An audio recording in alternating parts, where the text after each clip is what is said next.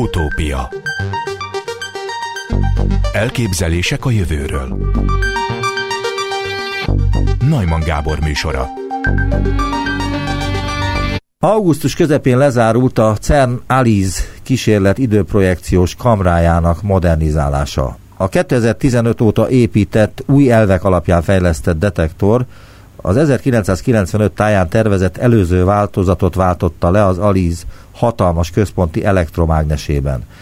Ebben a munkában jelentős feladatot vállalta a Wigner Fizikai Kutatóközpont, mondja Barnaföldi Gergely Gábor, a Magyar Alice csoport vezetője, akit most az utópiában is üdvözölhetek. Jó napot kívánok! Üdvözlöm a hallgatókat, jó napot kívánok! Én azt szerettem volna először kérdezni, hogy mi is az az időprojekciós kamra, de ebben a riportban elmagyarázza. Ezt mondom most el. Az ALICE TPC egy részecske nyomkövető detektor, amely egy a nagy hadronütköztető nehézion fizikai kutatásait célzó speciális berendezés. Lehet erről kicsit egyszerűbb magyarázatot kapni? Hát ez egy misztikus nevű készülék, de azért lehet egy sokkal egyszerűbb magyarázatot adni. Tulajdonképpen arról van szó, hogyha két részecskét, mondjuk két hadront, protont vagy nehéz ionokat összeütköztetünk, ez történik a nagy hadron ütköztetőben, akkor ebből a, ezeknek a részecskéknek a mozgási energiája, amit a gyorsítóban nyernek, a ütközés során a, ezeknek a mozgási energiája belső energiával alakul, és rengeteg új részecske keletkezik.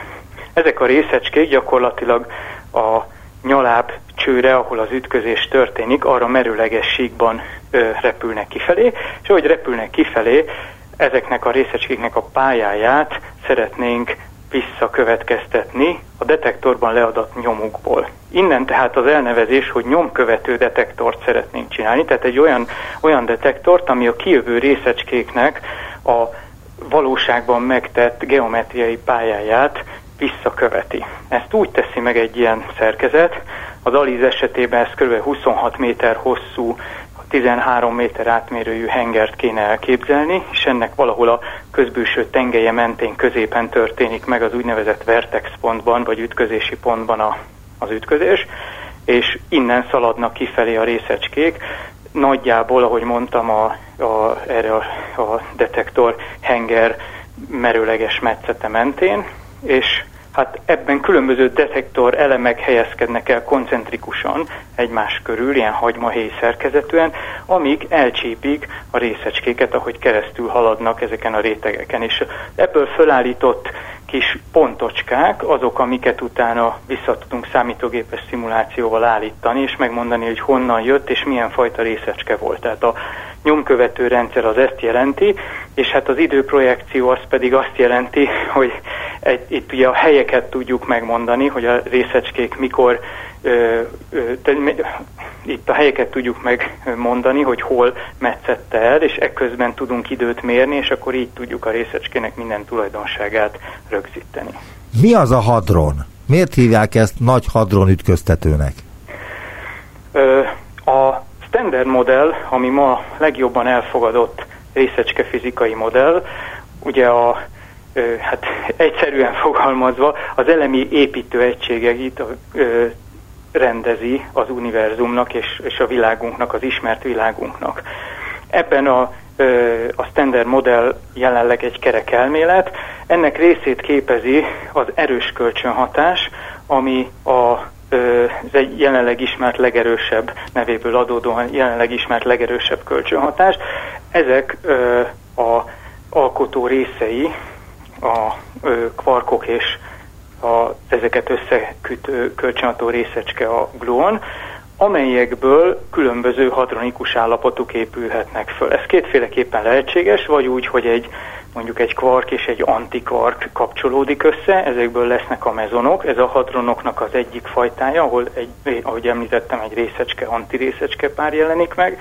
A másik lehetőség, hogy három kvark, vagy esetleg három antikvark hoz létre egy csoportot, ez lesz a barionok, ilyen például az általunk is ismert proton és neutron. Na most a mindenféle összetettebb részecske, a protonokból és neutronokból összetettebb részecskék, azok is hadronnak tekinthetőek, és hát ez az az anyag, ami a környezetünkben jelen van, ezt használhatjuk a kísérleteknek a kiindulásánál. Tehát amikor egy nagy hadron ütköztetőről beszélünk, az azt jelenti, hogy vesszük a környezetünkből lévő anyagot, ez adott esetben lehet proton, a nagy hadron ütköztető esetében még használatos a xenon vagy az ólom, Ezeket ugye elpárologtatják, lecsupaszítják, hogy ionokká váljanak, az ionoknak már van töltésük, azt lehet gyorsítani egy elektromos ö, térben, ez történik a gyorsítóberendezésben, és hát akkor pontosan ezért hívjuk hadronütköztetőnek, hiszen a hadronokat fogja üt, összeütköztetni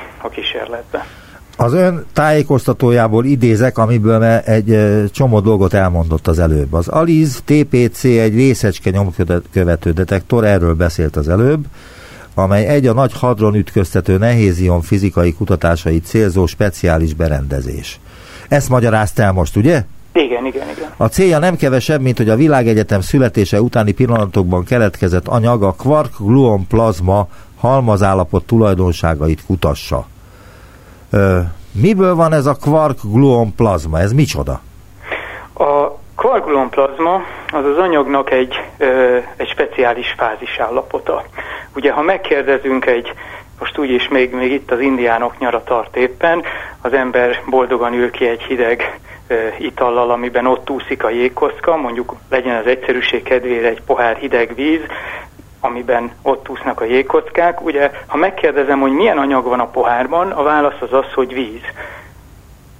H2O kémiailag. Azonban kétféle fázis is jelen van, sőt igazából háromféle fázis is jelen van a pohárban, mert van egy egy szilárd jégfázis, amit a nyelv meg is különböztet, van egy folyadékfázis, amit a hétköznapi életben víznek szoktunk hívni, és hát azért ott a felület felszínén és fölötte kialakul egy gőzfázis is, ahogy ez a víz párolog. Tehát ott három különböző fázis jelenik meg. Na most ugyanezt lehet átültetni ezt a képet mondjuk a, a kvargulon plazma esetében. Ahogy elmondtam, a körülöttünk lévő világ az kvarkokból, antikvarkokból, azok ellentétes ö, tulajdonságú részecskéi, és az őket ö, ö, összekötő, vagy az ők közöttük, a kvarkok közötti kölcsönhatást közvetítő glónok azok, amik fölépítik a, a ö, látható világunkat. Na most ez, ez, ez ugye az alkotó elemekből, az, hasonlóan az előző képhez azt mondtam, hogy a, a víz, mind a három víz, mind a három H2O-ból alakul föl. A körülöttünk lévő világ is kvarkokból és glónokból e, áll össze, és hát az a kérdés, hogyha ezeket a kvarkokat és glónokat e, ból sokat összerakunk, akkor, és jól összenyomjuk őket, és ráadásul fel is melegszik, akkor milyen anyag alakul ki ebből? Ez, ez ugyanaz az anyag, tehát ugyanúgy kvarkokból és glónokból áll össze, azonban valamilyen speciális fázist, egy úgynevezett plazmafázist hozhat létre, hogyha nagyon nagy hőmérsékletű. Miért hívjuk ezt plazmának? A plazma az nem csak, hogy egy forró meleg összenyomott anyag, hanem emellett még gondoljunk mondjuk egy elektromag- elektromágneses plazmára, akár egy ilyen plazmagömbre, amit mindenki tud otthon csinálni. Híres kísérlet, ugye, hogy egy szőlőszemet betesz az ember a, a mikrohullámosítőbe, abból, ha ügyesen állítja be a dolgokat, akkor egy kis plazmagömböt lehet létrehozni. Tehát egy, egy olyan ö, kicsi térfogat, egy mondjuk nevezzük gáztérfogat, amiben a töltések szabadon, ám kívülről nézve kiegyensúlyozott nulla töltésként néznek ki. Itt is ez történik, a kvargulonfazma fázisban belül a kvarkoknak a jellemző tulajdonsága az úgynevezett színe, az, ami töltésként vesz részt, és ö, ez tölti ki egy viszonylag nagyobb térfogatot. Tehát sok kvark és sok gluon van egybe, ezek termalizáltak, egy hatalmas hőmérsékletű állapotban vannak, nagyon sűrűek, jól össze van nyomva az anyag, és emellett ez a szín tulajdonság ö, megjelenik ott. Na most ez azért nagyon érdekes, mert az erős kölcsönhatás, ami a, a kvarkok és gluonok közötti reakciókat leírja, az, a, és annak ez a szín tulajdonsága, ez két helyen is megjelenhet. Az egyik lehető, egy, egyik, egyik megjelenési forma az maga, hogy miért olyan hadronikus állapotokat látunk a környezetünkben, amilyen hadronikus állapotok vannak, tehát ahogy említettem mondjuk a kvark és antikvarkból álló mezonok, vagy a három kvarkból álló barionok. Ezeknél a, a kvarkoknak van egy speciális töltése, ez egy színtöltés, aminek a szimetriája az analóg azzal, amit mi a három színkeverésnek vagy RGB színkeverésnek hívunk a hétköznapi életben. Ez egy véletlen, hogy ez, ez ilyen szemléletesen adódik, ezt a természet így alakította ki. Mit is jelent ez? Várjunk ha... csak egy pillanat, me- megakasztanám, mert önnek lehet, hogy természetes, nekem nem, hogy ez a három színkeverés, ez mit jelent? Mert azt mondja, hogy a term... A, a, mondom is, mondom is. Tehát, tehát arra gondoljunk, hogy szintelen állapotokat szeretnénk ö, létrehozni egy, ö, a keverés, színkeveréssel. Ugye ezt az RGB színkeverésben, ami például az előttünk lévő mobiltelefonoknak a, a kijelzőjén, vagy egy számítógép monitoron megjelenik, a fehér szint úgy tudom előállítani, hogy a vörös, a zöld és a kék komponens egyenlő formán összekeverem, és így kapok egy fehér, nevezzük szintelen állapotot. Na most, ha hogy tudok még szinten állapotot előállítani? Úgy, hogyha egy szint, és hát ez kicsit egy nehezebb elképzelni, és annak megfelelő antiszint keverem össze, ugye akkor a kettő kioltja egymást, megint csak egy, egy semleges állapotot hozok létre. Ezeket az állapotokat a szaknyelv ö, csoportelméletben szín, szinglet állapotoknak hívja, és a, az erős kölcsönhatásnak az az egyik különlegessége, hogy a, csak és kizárólag szín, szinglet állapotokat tudunk megfigyelni a valóságban. Tehát detektorral csak is színszinglet hadronokat tudunk elkapni, amik lehetnek mezonok vagy barionok, azonban az őket alkotó kvarkok a színes tulajdonságuk miatt nem mérhetőek direkt módon. Na most a kvarkulomplazma esetében, ugye onnan indult az egész kérdés, a kvarkulomplazma esetében szintén az a helyzet, hogy, hogy kívülről nézve ez az egész, ez, ez egy ez egy nagyobb térfogat, amiben mindenféle szín keveredik és kiátlagolódik benne. Na és akkor az a kérdés, hogy hogyan tudjuk ezt a színes állapotot megmérni mégiscsak. Aha. De miért fontos az például, hogy megtudjuk, mi történt a világegyetem születése utáni pillanatokban? Illetve, hogy tudjuk-e azt, hogy ez mikor volt? Hát, hogy mikor volt, az, azt elég jól tudjuk kozmológiai modellek alapján, mármint azon a skálán elég pontosan. Ez körülbelül 13,7 milliárd évvel ezelőtt történt az ősrobbanás pillanata. Na most, a, ha az univerzum fejlődését tekintjük, ehhez különböző kozmológiai modellek vannak, amik leírják ennek a fejlődését. A, az első milliómod másodpercekben, az első mikromásodpercekben egy nagyon speciális anyag alkotta az univerzumot, és ez volt a kvarkulomplazma állapot. Csak hogy az időskálát szemléltessem, a híres mondás, hogy az, az első három perc volt az az időtartam, tehát 180 másodperc, most nagyon durván fogalmazva, amikor az első atomok létrejöttek az első hát atom, atommagok létrejöttek. Tehát igazából nagyon gyors volt a kezdeti fejlődése az univerzumnak, aztán a fokozatos tágulás és ülés során jutottunk el oda, hogy aztán galaxisok jöhessenek létre, azon belül létrejöhessenek bolygók, bolygórendszerek, csillagok, és hát rajtuk az élet. Na most amiért fontos nekünk ez a kezdőállapot, hogy miután ebből a itt kicsi, relatíve kicsi térfogatú, különösen asztrofizikai idős ö, ö, térskálán nézve kicsi térfogatból kiinduló, ö, táguló, hatalmas anyagmennyiség és energiamennyiség, ez, ez, ez milyen tulajdonságokkal rendelkezett, mert ez mindenképpen meghatározza a későbbi fejlődését. És akkor, hogyha ennek a tulajdonságait mi pontosan meg tudjuk nézni, meg tudjuk ö, becsülni, akár úgy, hogy így újra csináljuk ezt az állapotot, a nagy hadron ütköztető kísérleteiben, akkor, akkor későbbiekben meg lehet mondani, hogy, hogy milyen, ho, hogyan fejlődhetett az univerzum, ha ilyen tulajdonságú volt, illetve azt is megmondhatjuk, hogy ha picit másmilyen tulajdonságú lenne, akkor milyen, milyen ö, lehetne még az univerzum szerkezete.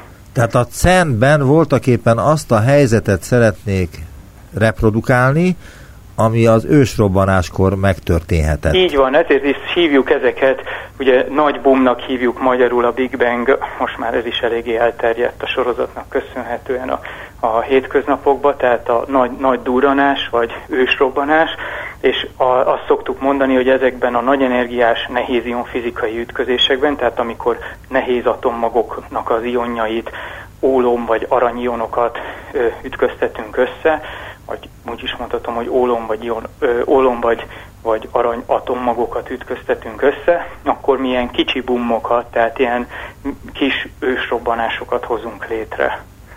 El lehet-e magyarázni ö, laikusoknak is azt, hogy ö, hogyan és hol történik az ütköztetés? Ö, hát a maga az ütköztetés az... Miért van szükség ilyen hosszú csőre, 23 kilométeres csőrendszerre? Hát maga a gyorsítás elve és a, a, az, hogy egy részecske, egy töltött részecskének energiát tudjunk átadni, arra manapság a legegyszerűbb módszer az az, hogyha egy töltött részecskét berakunk egy elektromos térbe. Ugye gondoljunk arra, hogy veszünk egy pingponglabdát, feltöltünk mondjuk ilyen ö, egy vonalzóval felfüggesztve, és ezt betesszük egy, egy kondenzátor lemezek közé, talán ez a kísérlet ö, mindenkinek megvolt középiskolában, és akkor ugye az szerint, hogy milyen töltést vittünk fel a pozitív és negatív töltésű kondenzátor lemez ö, között lévő labdácskára, az szerint ugye a különböző töltések vonzani fogják egymást, tehát arra ö, fog elmozdulni, amerre az ellentétes töltése van, az azonos oldalról pedig egy ellentétes irányú elnyomó erő van. Most ezt a hatást, ugye, hogy a, ha most a pingponglabdától elvonatkoztatunk, és egy töltött részecskét rakunk be oda, akkor az fog történni, hogy a töltött részecske elindul abba az irányba, amerre az elektromos térnek megfelelően mozognia kell. Ez a folyamat ugye egy erőhatással jár, az erőhatás pedig egy, egy gyorsítással. Tehát ezért hívjuk a részecske gyorsítót gyorsítónak, mert töltött részecskéket elektromos térrel elkezdünk mozgatni. Na most... Tehát elnézést, tehát akkor le akarom folytani még egyszerűbbre, mint ahogy ön mondja. Igen. Tehát voltak éppen itt 23 kilométeren keresztül az oldal falába ennek a hadron ütköztetőnek, vagy a ennek a CERN-nek elektromágnesek vannak, hogy felgyorsítsák a... Azért fordítom le elektromágnesnek, mert azt tudja mindenki micsoda. Ez nem olyan jó, ezt majd vágjuk ki, mert ez hibás, de... Mármint, hogy ez egy hibás következtetés a ez részemről. hibás de én nem akarom kivágni az én hibás következtetésemet, mert lehet, hogy más is ilyenre jut, és akkor én ezt meg tudja cáfolni. Jó, tehát a, ha, ha folytathatom onnan egy pillanatra, az elektro statikus, tehát az elektromos tér az az, ami gyorsítani tudja a részecskét, az elektromágneses tér az pedig el tudja hajlítani az irányát. Tehát a, Viszont technikailag azt megoldani, hogy ilyen nagy energiájú gyorsítást, vagy ilyen nagy energiájú részecskéket érjünk el gyorsítás révén, ahhoz egy nagyon-nagyon hosszú, sokkal hosszabb, mint 27 km hosszúságú egyenes lineáris gyorsítóra lenne szükség. Ezért jön az ötlet, hogy mi lenne akkor, hogyha egy végtelen hosszú ö, ilyen gyorsító láncunk lenne, amit ugye úgy tudunk megvalósítani a Földön, hogy egyszer csak a csövet saját magába visszadugjuk, tehát egy körpályára kényszerítjük a részecskét. Akkor ha ebbe valahova beteszek egy egy elektromos teret, ami gyorsítani fogja, már csak azt kell elintéznem, hogy mindig, amikor odaér, akkor kapcsoljam be, mint amikor a hintát lögdösöm, a megfelelő pillanatban lökjem rajta. Ezért lesz kör alakú a részecske gyorsítás. Világos, de már akkor többet értek én is ebből. Viszont tehát akkor... ide jön még egy, egy érdekes pont, hogy ugye ahhoz, hogy körpályán menjen a részecske, arra viszont mágneses térre van szükség, és akkor így kerülnek elő az elektromágnesek, hiszen valaminek körpályán kell tartani a részecskét, ami egyébként szabadon egyenes vonalban repülne ebben a a térben. Tehát akkor véletlenül azért mondtam valamit, amire szüksége van ennek a CERN-nek, elektromágnesekre természetesen. Így van. Amelyek lehet, hogy máshogy helyezkednek el, mint ahogy kérdezni szerettem volna, de fontos szerepük van ennél, hogy felgyorsítsák a különböző részecskéket. Tehát még egyszer, a gyorsításban nincsen szerepük, a gyorsításban az elektromos térnek van szerepe. De azt hogy hozom létre az elektromos teret? Hát gyakorlatilag kondenzátor Tehát de, de azokat is csinálták a magyarok, ugye? Kondenzátor lemezeket, vagy valami ez egy gyors, ez gyorsító fizika már, azt mi igazából nem csinálunk. Tehát ahhoz akkor nincs közünk? Ahhoz, az, ahhoz a részéhez nincsen. A gyorsító fizikánál ö, speciális mágnesek készítése zajlik a Wigner Kutatóintézetben, azt egy kollégám végzi. Ez, egy, ez egy új kutatási iránya az intézetnek. De ott, ott megint mágneseket készítenek, és a pálya módosítás. Tehát van egy elektromos erőtér ebben a, a alagútrendszerben, és utána elektromágnesekkel térítik el ezeket a részecskéket? Így van. És ez a cső, ez milyen széles, amelyben a részecskék Hát maguk, amikben a részecskék rohangálnak. mennek, az gyakorlatilag hát mint egy, mint egy hát mondjuk ilyen néhány centiméter 5-10 centiméter átmérőjű, attól függ, hogy hol vagyunk a csőben. De gyakorlatilag a fő részén ott ilyen 5-6 cm átmérőjű vákumcsövet kell elképzelni. E körül helyezkednek el az elektromágnesek, nagyon speciálisan felfűzve, úgyhogy maga a Egyébként dupla nyaláb van, tehát két nyaláb van egymás mellett, tehát két ilyen vákumcső van egymás mellett, és akkor e köré, az egész köré vannak az elektromágnesek elhelyezve, és úgy az egész az körülbelül egy ilyen jó masszív csatornacső méretű, tehát egy olyan 60-80 cm átmérőjű masszív csövet ad. Utópia Továbbra is Barnaföldi Gergely Gábor a vendégem, aki a Wiener Fizikai Kutatóközpont Részecskés Magfizikai Intézetének a csoportvezetője és a Magyar Alice csoport vezetője is egyben. A TPC, önt idézem, a TPC korábbi változatában úgynevezett sokszálas proporcionális kamrákból épültek fel amelyek összesen 72 részből álltak. Az Alice TPC továbbfejlesztése során most ezeket a torta szeleteket felváltották egy új, az úgynevezett gázelektron sokszorozó technológián alapuló elemek. A GEM-nek hívják ezt. A GEM technológia fontos eleme a mikrostruktúrás struktúrás detektorfejlesztésnek, amelyeket a CERN az RD51 együttműködés keretében tökéletesített. Ebben a munkában részt vett a Wigner FK-ban Varga Dezső vezetésével működő innovatív gázdetektorok lendületkutató csoport is, de pontosan milyen munkában vettek részt a magyarok, és miért pont a magyarok végezték el ezt a munkát? Ö... Nagyon bonyolultul mondtam el, de ön írja ezt le, és ezt idéztem. Ha megtenné, hogy még ezt is egy kicsit megmagyarázza, azt nagyon megköszönném. Hogyne, természetesen. Tehát ö, a Magyar Alice csoport az egy olyan 20-30 főből álló ö, ö, része az Alice kollaborációnak, ami egyébként 1970 valahány tagból áll, ez mindig változik, de körülbelül ennyi a, a, egy ilyen nagy kollaborációnak a mérete, ahol mindenkinek megvan a maga feladata. Egy-egy ország, vagy egy-egy egyetem, vagy egy-egy kisebb vagy nagyobb csoport az arra vállalkozik, hogy bizonyos fajta kísérleti módszereket, kísérleti berendezéseket kifejleszten. Ezek a kutatásfejlesztések azok, amik előre viszik a kísérletet, tehát van valami kényszer, szeretnénk megmérni valamilyen tulajdonságát mondjuk a kargulonplazmának, és ahhoz kell egy detektort tervezni. De hát látható, hogy az egy ilyen méretű detektor, ahogy mondtam, ö, 26 méter hosszú, 13 méter keresztmetszetű, ez, ez nem egy, egy egy emberes feladat. Tehát ami jellemző nálunk, hogy nem egy egy angolul tabletopnak, magyarul úgy lehetne fordítani, hogy nem egy asztalon elférő kísérletről van szó, hanem egy sokkal nagyobb berendezés. Most ezeknek az elkészítése egy logisztikai feladat, tehát itt, itt nem tudja egy csoport a teljes egész munkát elvégezni, akkor mindig szét van osztva közöttünk. Azok a csoportok kapják meg ezeket a feladatoknak, amelyek már régóta rendelkeznek olyan szakértelemmel, ami az adott speciális detektor résznek a a különlegessége. Most nálunk a innovatív gázdetektorok lendület kutatócsoportban Varga Dezső évtizedek óta foglalkozik gáz töltésű detektoroknak a, a fejlesztésével. Ugye korábban ez nagyon sokáig az egyébként Nobel-díja jutalmazott sokszálas kamra, ez a Multiwire Proportional Chamber, vagy sokszálas ö, kamra magyarul. Ennek, ezeknek a fejlesztése volt az, ami, ami egy nagyon jól működő irány volt.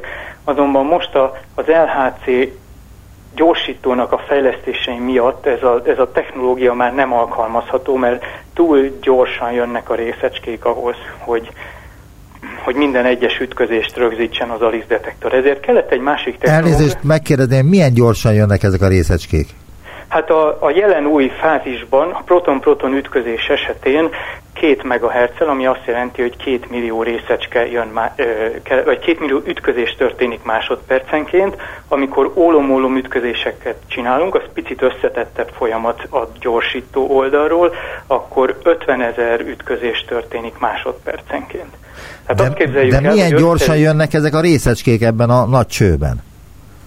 Bocsánat, még egyszer. Hogy milyen gyorsan közlekednek ezek a részecskék ezekben a csövekben? Hát ezek ultrarelativisztikus, ultrarelativisztikus folyamatok. Itt majd, hogy nem fénysebességgel haladnak a részecskék. Tömeges részecske nem tud a fénysebességgel haladni, de nagyon közel hozzá, azt szoktuk mondani, hogy sok 9-esre, ami azt jelenti, hogy 99 egész, és akkor utána még sok-sok 9-est odaír az ember, annyi százalékra megközelítjük a fénysebességet, és tehát, tehát majd, hogy nem fénysebességgel mennek a részecskék, és amikor összeütköznek, az ütközés után is elég szintén relativisztikus, ultrarelativisztikus sebességekkel mennek. De nem ez az, ami számít a detektor szempontjából, hanem az számít, hogy így milyen gyorsan követik egymás után, hiszen egy ekkora térfogatban kell nekem a részecske pályáját megkapnom, kiolvasnom, és utána kitisztítanom a detektort, hogy a következő ütközést is megcsinál, meg fel tudjam. Ö... De milyen piszok marad utánuk, mármint a ütközések után? Hát a, a kijövő keletkező részecskék azok a körülöttünk lévő anyaggal, tehát így a detektor anyagába, például a, a TPC vagy időprojekciós kamera esetében a benne lévő gázzal hat kölcsön, és ott töltött részecskéket kelt, és azok vándorolnak el aztán, hát vándorolnak, elég gyorsan vándorolnak a, a, a különböző érzékelő részekhez. Na most ez azért egy, egy idő, időtartamot jelent. Na most, hogyha ha eközben 50 ezer ütközés történik másodpercenként, ahhoz ezt, ezt valahogy fel kell dolgozni. Egyrészt a detektornak a tehetetlenségét le kell csökkenteni, hogy ezt minden egyes ilyen eseményt fel tudjon venni. Másrészt a keletkező adatot el kell vinni onnan, hogy, az, hogy, hogy el tudjuk tárolni, és hogy a következő adathalmazt fel tudjuk venni.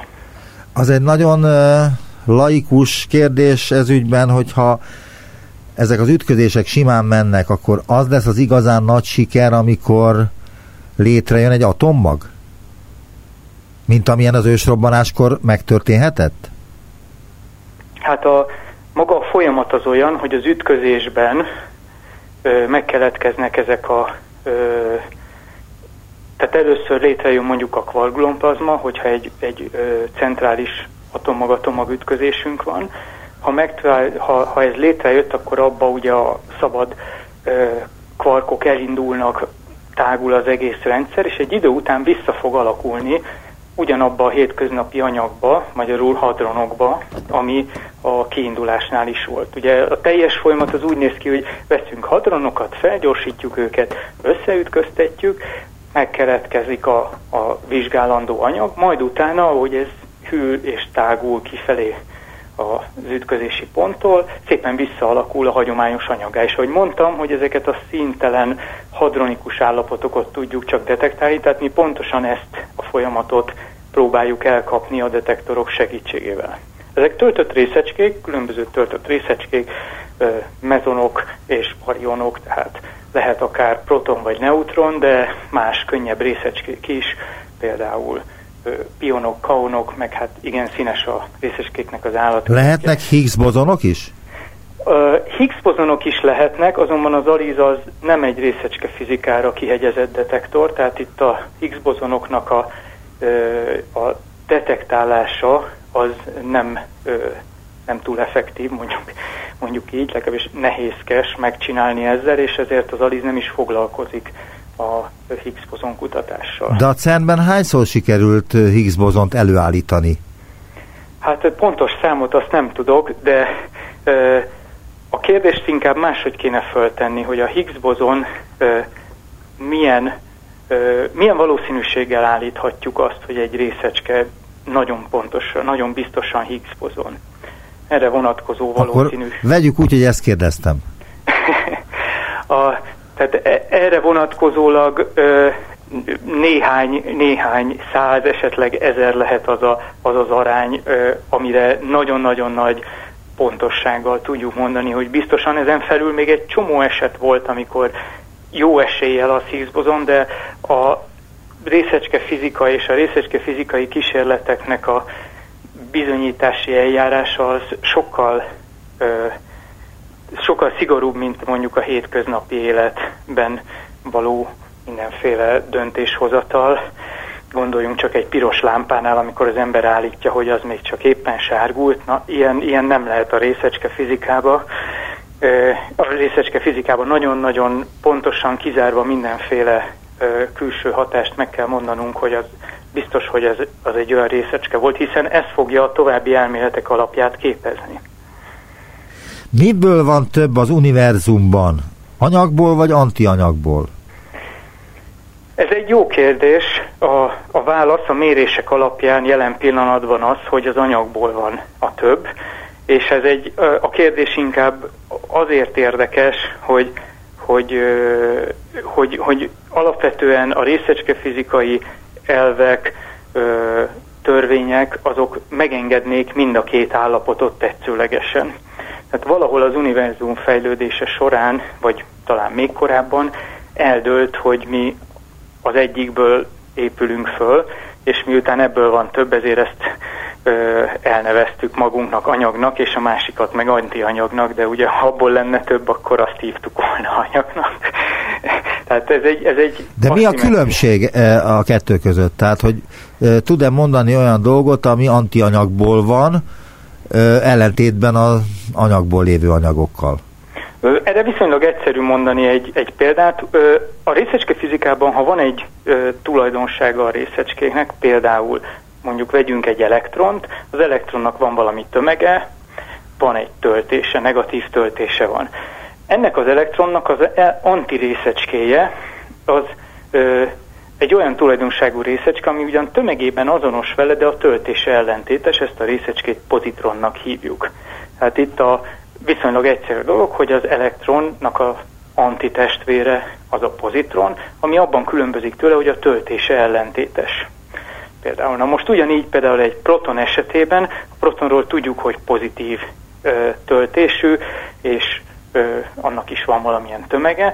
Van antirészecskéje a protonnak, ezt úgy hívják, hogy antiproton, és ebben ellentétes töltésű, tehát vicces módon a proton itt negatív töltésű, az, anti, bocsánat, az antiproton az negatív töltésű lesz.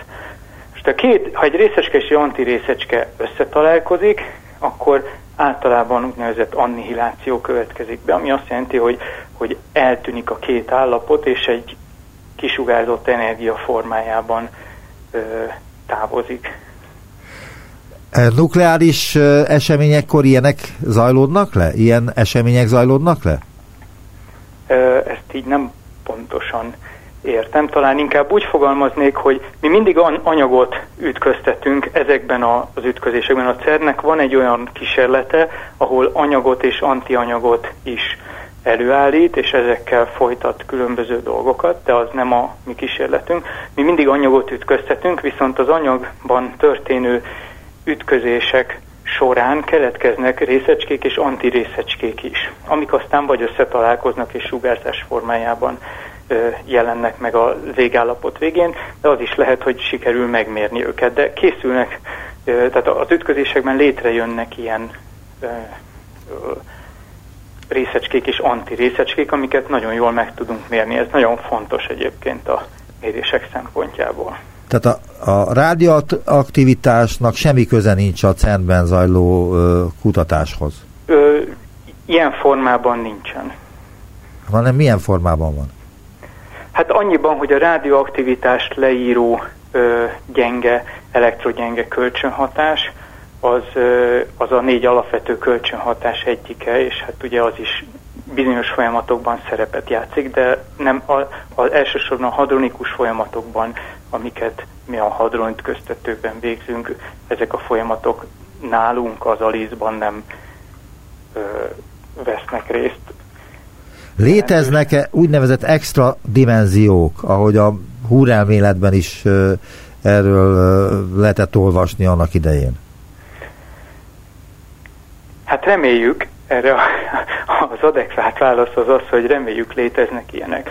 A ö, jelenlegi tudásunk szerint a standard modell az, ami a részecske fizikai világképünket leírja. Ebbe belefér az összes általunk ismert részecske, és egy nagyon szép egységes elmélet írja le. Ennek azért vannak hiányosságai, amik arra utalnak, hogy ugyan nagyon jól működik a nagyon sok folyamat leírására, de azért vannak nyitott kérdések. Na most a kérdés az az, hogy, hogy ö, vajon egy másik elmélet az az, ami, ami még jobban le tudná ezt írni, és hogy ez erre utalnak-e valami jelek. A nagy hadronütköztető következő időszakában, mérési időszakában a,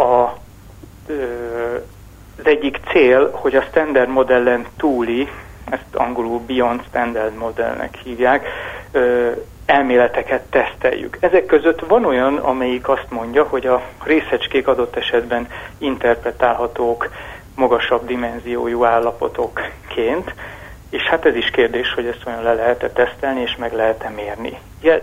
Ed, idáig nem láttunk erre utaló nyom, nyomokat, direkt kísérleti megfigyeléseket, azonban a mérések és az, elmé, azonban az elméletek lehetőséget teremtenek erre, tehát tudok olyan leírást adni egy, egy összetettebb elméleti modellben, ahol, ahol adott esetben a részecskéket nem pontszerű ö, objektumoknak kell elképzelnünk, a valóságban nem azok, de hogy nem annak kell elképzelnünk, hanem mondjuk picinke úrocskáknak, amik csak nagyon kicsi dimenzióval rendelkeznek a téridő dimenziókon felül. Ezek elméleti modellek. A kérdés, hogy a következő 10-20 évben ezekre tudunk-e olyan kísérletet mutatni, ami, ami egyértelműen megmutatja, hogy ez tényleg így van, és nem csak egy, egy matematikai modell. A nagy hadronütköztető kritikusai között az az érv is szerepel, hogy bizonyos elméletek szerint a meginduló kísérletek során fekete lyuk is keletkezhet, amely aztán elnyeli az egész Földet. Miért nem tud ez megvalósulni? Ez azért nem tud megvalósulni, mert ez egy, ez egy annyira ritka folyamat, hogyha ez kicsit nagyobb valószínűséggel következne be, mint amilyen valószínűséggel a számolások mutatják, akkor már, már rég itt a környezetünkben is be kellett volna spontán nagy hadronütköztető nélkül is következni egy ilyen eseménynek, és akkor lehet, hogy így se lennénk. Tehát, hogyha mikrofizikai, tehát részecske fizikai szinten történhetne ilyen, akkor a nagy energiás kozmikus sugárzás, ami rajtunk átmegy folyamatosan, abban sokkal nagyobb energiájú folyamatok is lezajlódnak, mint amilyenek a nagy hadronütköztetőben. Az, hogy az évmilliók alatt egy ilyen folyamat bekövetkezzen és keletkezzen egy fekete lyuk, annak sokkal nagyobb a valószínűsége, mint annak, hogy ezt mi a nagy hadronütköztetőben itt a néhány évtizedes futás alatt, vagy esetleg egy következő gyorsítóban, következő néhány évtizedes futás alatt elő tudjuk állítani. Tehát a megnyugtató bizonyíték az az, hogy itt vagyunk. Ha nem lennénk itt, akkor nem tennénk fel ezt a kérdést. Hát de, de lehet, akkor... hogy még nem nyomták meg a kutatók azt a gombot, ami alapján ez megtörténhet. A, de azt megnyomták azt a gombot a kutatók. Tehát már mindent kipróbáltak, a fekete lyuktól nem kell félni. Így van, nem kell félnünk a fekete lyukaktól. Hogyan épül fel a CERN? Kik irányítják? Kik vehetnek részt a kísérletekben?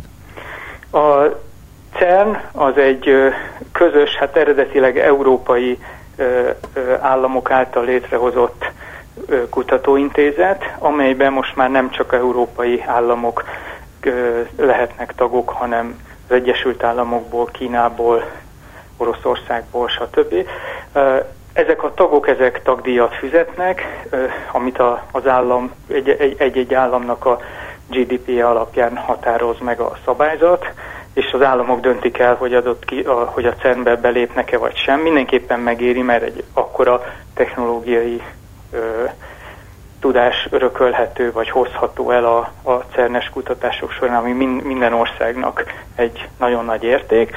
Na most akik bekerültek ebbe, azok utána eldönthetik, hogy milyen irányú kutatások felé mozdulnak el, és akkor csatlakozhatnak egy-egy kísérlethez. Hát Magyarország ö, így került be a CERN-be, és ö, hát az ALIS kísérlet már a 1996-os alakulásakor ott voltak azok a meghatározó magyarok, akiknek köszönhetően mi gyakorlatilag részt vettünk mind a kísérlet építésében, mind a későbbi fejlesztésekben és hát a ö, kutatásokban is. Ki kaphatják meg a kísérleti eredményeket? A, más is megkaphatja, vagy csak olyan, akik tagok? A CERN-nek egy általános ö, ö, úgynevezett Open Data szabályzata van. Ez az Open Data ez azt jelenti, hogy, hogy az adatok, ugye miután az egész intézet az adófizetők pénzéből van fenntartva, ezért az adófizetők tulajdonképpen jogot formálhatnak a keletkezett adatokra. E felé megy a világ, azonban ezeket az adatokat miután ahogy mondtam, ilyen több ezer fős kollaborációk dolgozzák föl, ahol mindenkinek megvan az a maga kicsi része, amiben, amiben ő, ő a szakértő, ezért elég nehezen használható. Tehát ha én most mondjuk az Aliznak a, a, a ö, több petabájtos adathalmazát odaborítanám valahova az asztalra, nem hiszem, hogy azzal bárki is bármit tudna kezdeni, ha csak nem előtte az Alivban töltött el évtizedeket adatelemzéssel de ezek az adatok elméletek publikusak, igazából a szűk keresztmetszet az az, hogy hogyan biztosítjuk a publikusságot. Tehát itt, itt nem, nem arról van szó, hogy egy, egy Winchesteren lévő néhány terabájtnyi adat van, hanem egy nagyságrendel több, vagy két nagyságrendel több, tehát 10-10-100 petabájtokról van szó, ami, ami nem fér el csak egy adatközpontban. Hát most, hogyha egyszer, ehhez mindenki egyszerre hozzá akarna férni, az persze problémás lenne, és az megakasztaná a kutatásokat is. A legegyszerűbb módja, ha valaki ezekhez az adatokhoz akar hozzáférni, hogy így válassza ezt a pályát, és jöjjön közénk. A másik lehetőség, hogy a ö, tudományos ismeretterjesztés ö, részeként ezekből az adatokból szoktunk teljesen publikussá tenni olyan ö, részeket, amit aztán akár diákok képzésére, akár egyetemi, akár középiskolás szinten oktatásban tudunk használni, és akkor ha ezen megedződik valaki, akkor utána tényleg hozzá tud férni a, a, azokhoz az adatokhoz. De nem titkosak az adatok, tehát tulajdonképpen ha valaki kérni, akkor hozzáférhetne, a tehát, kérdés. Tehát a CERN adatai azok közkincsé válnak magyarul? Előbb-utóbb közkincsé válnak, igen. Ami, az, hogy hogyan érhetőek el direkt módon, az, az, az egy kérdés, de igazából nem a nyers adat az, ami a, a ö, publikus szempontból érdekes, hanem az azokban talált kísérleti eredmények, és az pedig publikus, hiszen minden olyan publikáció, ami a CERN-hez kapcsolódik, az ingyenesen elérhető a világhálón teljes terjedelmében, tehát nincsenek titkok. Azt lehet tudni, mennyibe kerül a CERN fenntartása? Ö, ez jó kérdés, ezt nem tudom. Jó lenne-e, ha sokkal nagyobb lenne a CERN, tehát nem 27 km hosszú, hanem 500 km vagy 10.000 km hosszú lenne. Ez a cső, amiben az elektronok, illetve a részecskék száguldoznak. Pontosan, a jövőben mutat ez a kérdés.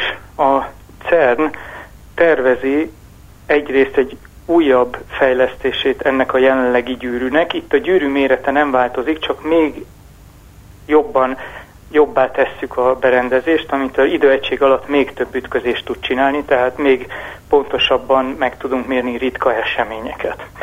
A másik irány azonban az, egyrészt maga a gyorsító technológia is fejlődik, tehát lehet esetleg másfajta gyorsítót csinálni, ami ami visszatér az alapokhoz, és egy, egy ö, mégiscsak egy lineáris jellegű gyorsító, de lehet csinálni egy még nagyobb gyorsítót, amivel mondjuk ezeket a standard modellen túlmutató méréseket el tudjuk majd végezni. Ez már tervben van olyannyira, hogy az Európai Unió felé elkészült egy igen hosszú tanulmány, egy több ezer oldalas tanulmány, ami ennek a megvalósíthatóságát mutatja meg. Ezt a FCC-nek hívták ezt a gyorsítót abban a, a benyújtott pályázatban, ami a Future Circular Collider névre hallgat angolul, tehát valami olyasmiként lehetne magyarra fordítani, hogy a jövő kör alakú gyorsítója. Ez a gyorsító, ez, tehát oké, okay, hasonlítsuk össze a mostanival, tehát a mostani az 27 km kerületű körgyűrű, ez egy hadronütköztető, tehát protonok és vagy atommagok ütköznek benne, és a csúcsenergia, amit a jelenlegi technológia megenged ebben a szerkezetben, az hát két oldalról szemben repülnek a nyalábok egymással, 7 7 teraelektron volt, összeütköztetve 14 teraelektron voltos ütközés lehet a, a maximális energia. Na most, hogy a teraelektron voltot megmagyarázzam, az gyakorlatilag ugye ez egy elektron volt, az az egy volt hatására, hogyha egy elektron ö, ö, elmozdul annak az energiája. Most a tera az ugye 10 a 12-en szer, tehát van egy egyes és 12 nulla, az a tera elektron volt. Tehát ha abba gondolkozunk, hogy ez még egyszer 27 km kerületű és, és 14 tera elektron volt a, a, névleg, a maximális ütközési energiája, akkor a következő gyorsító az FCC, az már olyan 80 100 kilométeresre van tervezve, a pontos tervek olyan 80 kilométer körül vannak, és hát ebben akár 100 teraelektronvoltot is el lehet, 100 teraelektronvoltos ütközéseket is el lehet érni. Ami nagyon érdekes, hogy ugye egy gyakorlatilag háromszor olyan hosszú, hogyha a kerülete mentén nézem, gyorsítót kell építeni, és az csak így tízszer, tehát egy nagyságrendel nagyobb ütközési energiákat tesz lehetővé a gyorsítóban. Ez, ez annak köszönhető, hogy ez egy, ez egy nagyon-nagyon csúcs technológia, aminek minden centiméterre, minden milliméterre igen erőteljesen befolyásolja az egész szerkezetnek a működését és, és, és teljesítményét. Nagyon szépen köszönöm az interjút. Nem állítom azt, hogy én most uh, Ripstrops megértettem azt, hogy mi történik uh, a CERN-ben, illetve hogy milyen, uh, hogyha két részecske találkozik, és akkor uh, abból mi keletkezik, de feltételezem, hogy egy picit azért többet konyítok már a részecske gyorsítóhoz, a nagy hadron ütköztetőhöz, mint ezt megelőzően, és remélem, hogy a hallgatók is így vannak ezzel. Nagyon szépen köszönöm Barnaföldi Gergely Gábornak, a Wigner Fizikai Kutatóközpont Részecske és Magfizikai Intézet csoportvezetőjének, a Magyar Alice csoport vezetőjének az interjút. Viszont hallásra! Köszönöm szépen én is, viszont hallásra!